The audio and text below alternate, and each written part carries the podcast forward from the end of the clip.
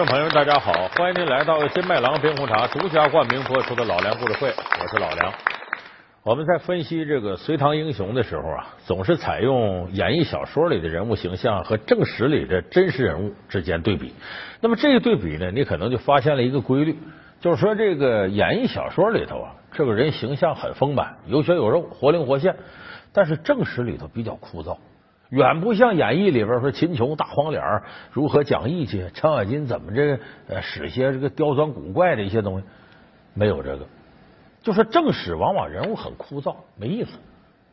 但是呢，隋唐里唯有一个人是例外，就是正史里边特别丰富，这个人物形象有血有肉的，写他的事特别多。到了小说里反而得到弱化了。这个人谁呢？就是日闯三关、夜夺八寨的尉迟恭尉迟敬德。这个人物老百姓很熟悉，为什么熟悉他呢？你过年不贴门神吗？门神说这边秦琼，那边就是尉迟敬德，他俩一左一右。那么这个尉迟敬德，他在历史上真实的形象，其实跟这个小说里差不多，但真实的事比小说里事写的都好玩。他是一个勇猛善战，为人忠厚善良，有点愣，带那么点憨厚傻劲儿。哎，有时候还挺搞笑。说白了，这个人是个真性情的真心英雄。咱们今天说说这个真心英雄尉迟恭，他身上发生的事儿。投降李唐，他为何几经生死？玄武之变，他才是始作俑者。阵前夺马，他到底有多英勇？几次救主的唐初猛将，又怎样成了军乐队长？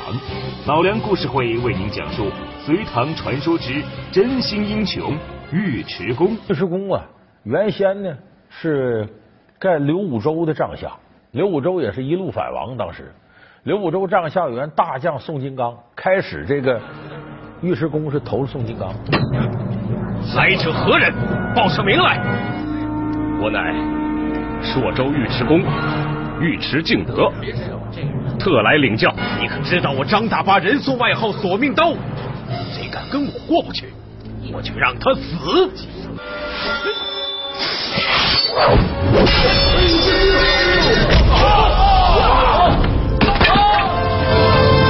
诸位，本王今天在百擂，招贤纳士，尉迟恭一边夺胜，勇猛无敌。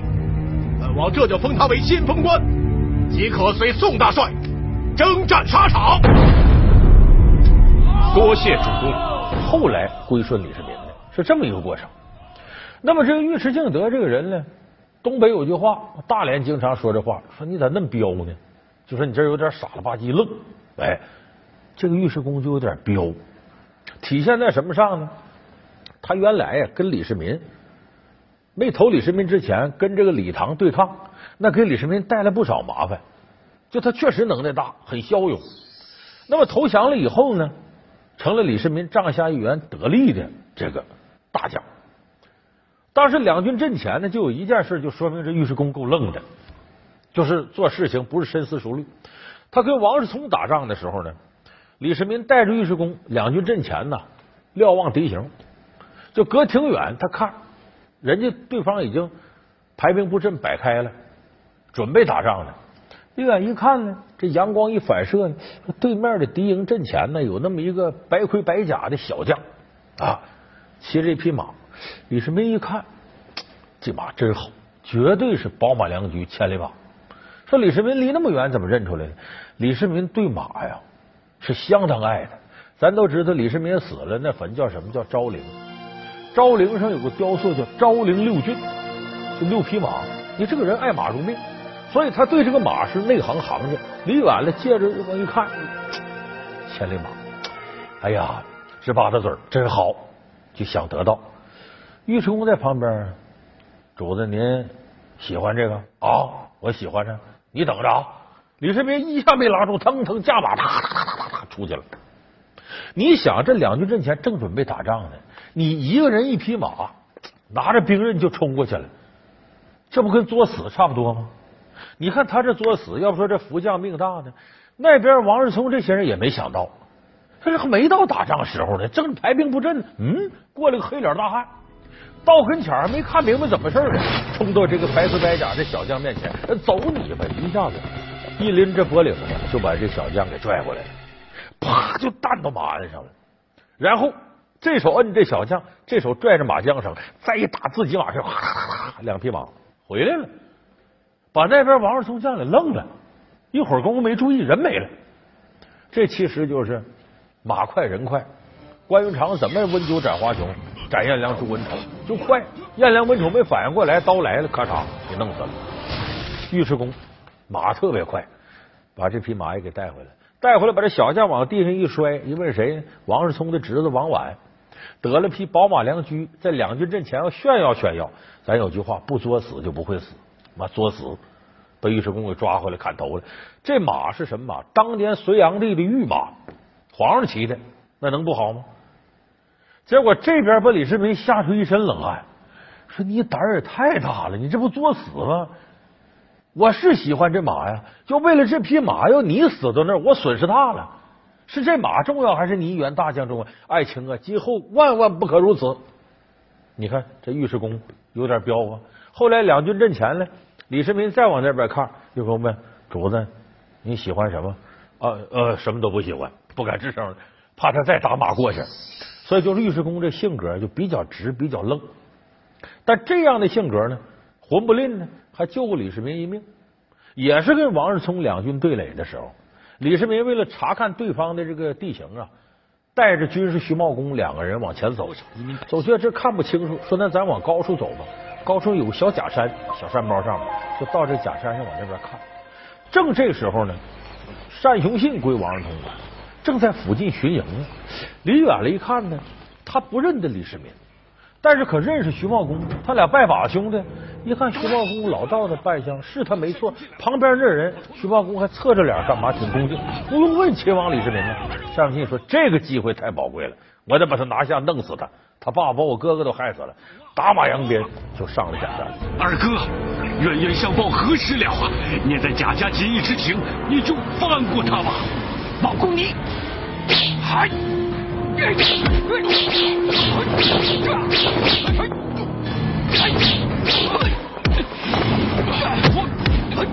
要不是看在我俩兄弟的情分上，我早把你劈成两半了。今日在此，割袍断义，饶了我主子命！不行不行！就这时候，把宝剑拔出来，割袍断义。李世民就绕着假山跑，徐茂公他是个文官呢，手无缚鸡之力，在这喊：“敬德呀，快快护主！”说尉迟敬德这会儿干嘛呢？他本来护着李世民，李世民不用他，说你自己玩去吧。他在山底下一个小河沟洗澡，还拖着这，一丝不挂，正在那洗着，搓的你这搓的挺嗨呢。一听徐茂公喊：“快去！于果元，单雄信要杀秦王，快去！”啊！什么？单雄信要杀秦王！一听徐茂公喊，主子顾不得了，一转身，他使鞭嘛，拿着这鞭，转身上马。说白了，光着腚就上马了，打马上山，离老远就冲单于信冲过去了。大胆贼人，休要伤我家主子！他一冲过来，把单于信吓坏了。嗯，你想，两军阵前，顶盔贯甲，罩袍束带，手拿兵刃，都这个打扮了。突然上来一个，提溜着单鞭，再一看，啊，到澡堂子了，这是跟搓澡的似的，上来了，把单于信吓一跳。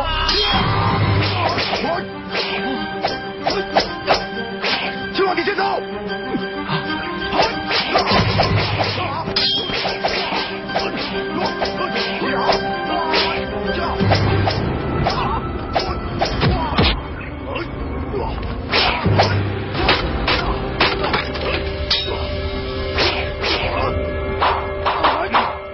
所以就这么愣了吧唧的，光着身子就把这个唐王给救了。所以你看，就这么一个混不吝的人。那么这么一个人，他有一个好处什么呢？对这个唐王是忠心耿耿，就对李世民是真忠心。有人说这样人他肯定啊，他跟主子肯定忠心了。其实也不见得。他原来是刘武周帐下的，收服他的时候呢。其实这个尉迟恭呢，对刘武周印象并不怎么好。就是他一开始投军投的刘武周，说那我不能轻易背叛。说你要想让我跟你李世民，除非刘武周死了。那最后是李世民费了九牛二虎之力，一定要把刘武周弄死。为什么？就是为了收服尉迟恭。尉迟将军，现在你可否归顺大唐？我归降之前还有三个条件。如果你答应了，我才进入唐营。什么条件？你说。刘武周对我有恩，他要按天子之礼厚葬。刘武周本来就是大王，以天子之礼厚葬是理所当然的。最后一个是最难的，也是最重要的，那就是你从我胯下爬过去。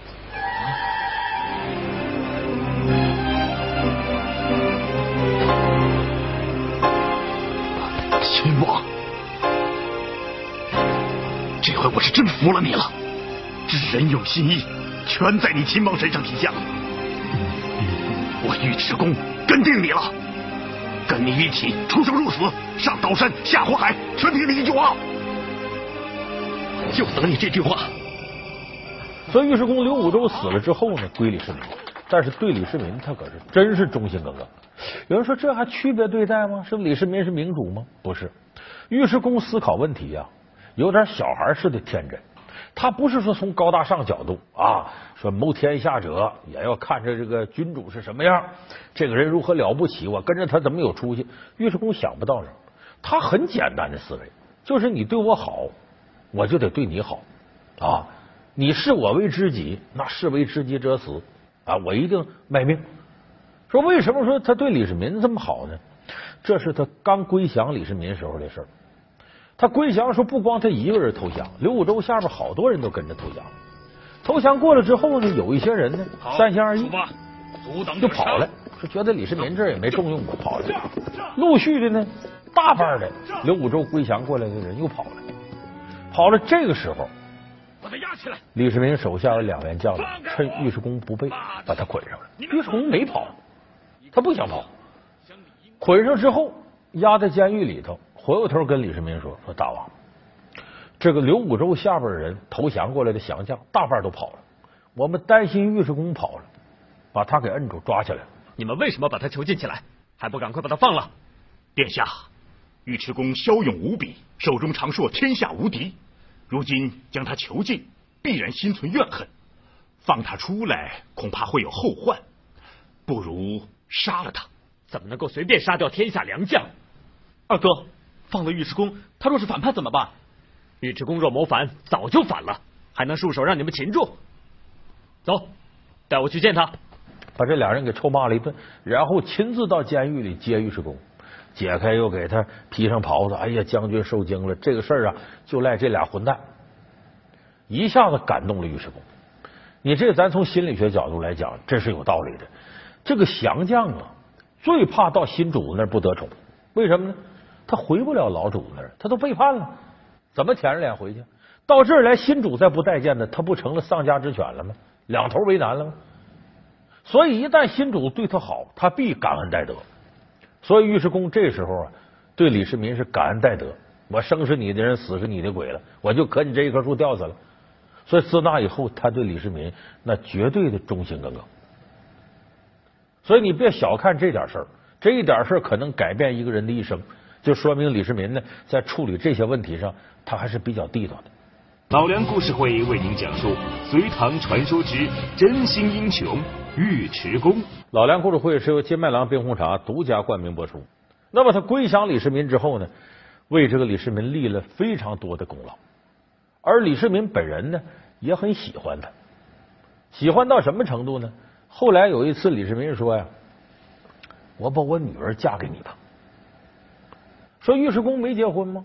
这演义里说的有意思。尉迟恭跟着宋义王这个孟海公打仗的时候，把孟海公跟两个老婆黑夫人、白夫人给弄过来了。哼，小样，还有两下子，不如你跟我回营做我夫人得了。你放开我！跟我走吧。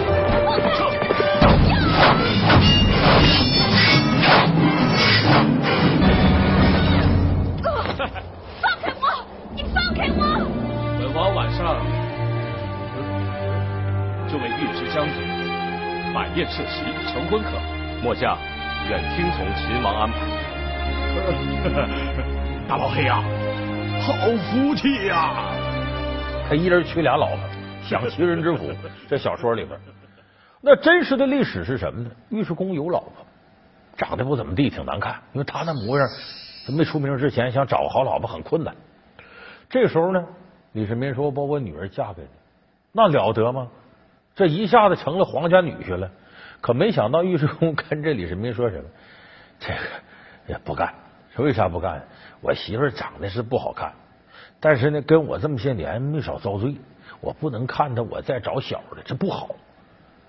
李世民一听怎么回事？第一个，我让你娶我女儿，你抗旨不遵；第二个，什么玩意儿？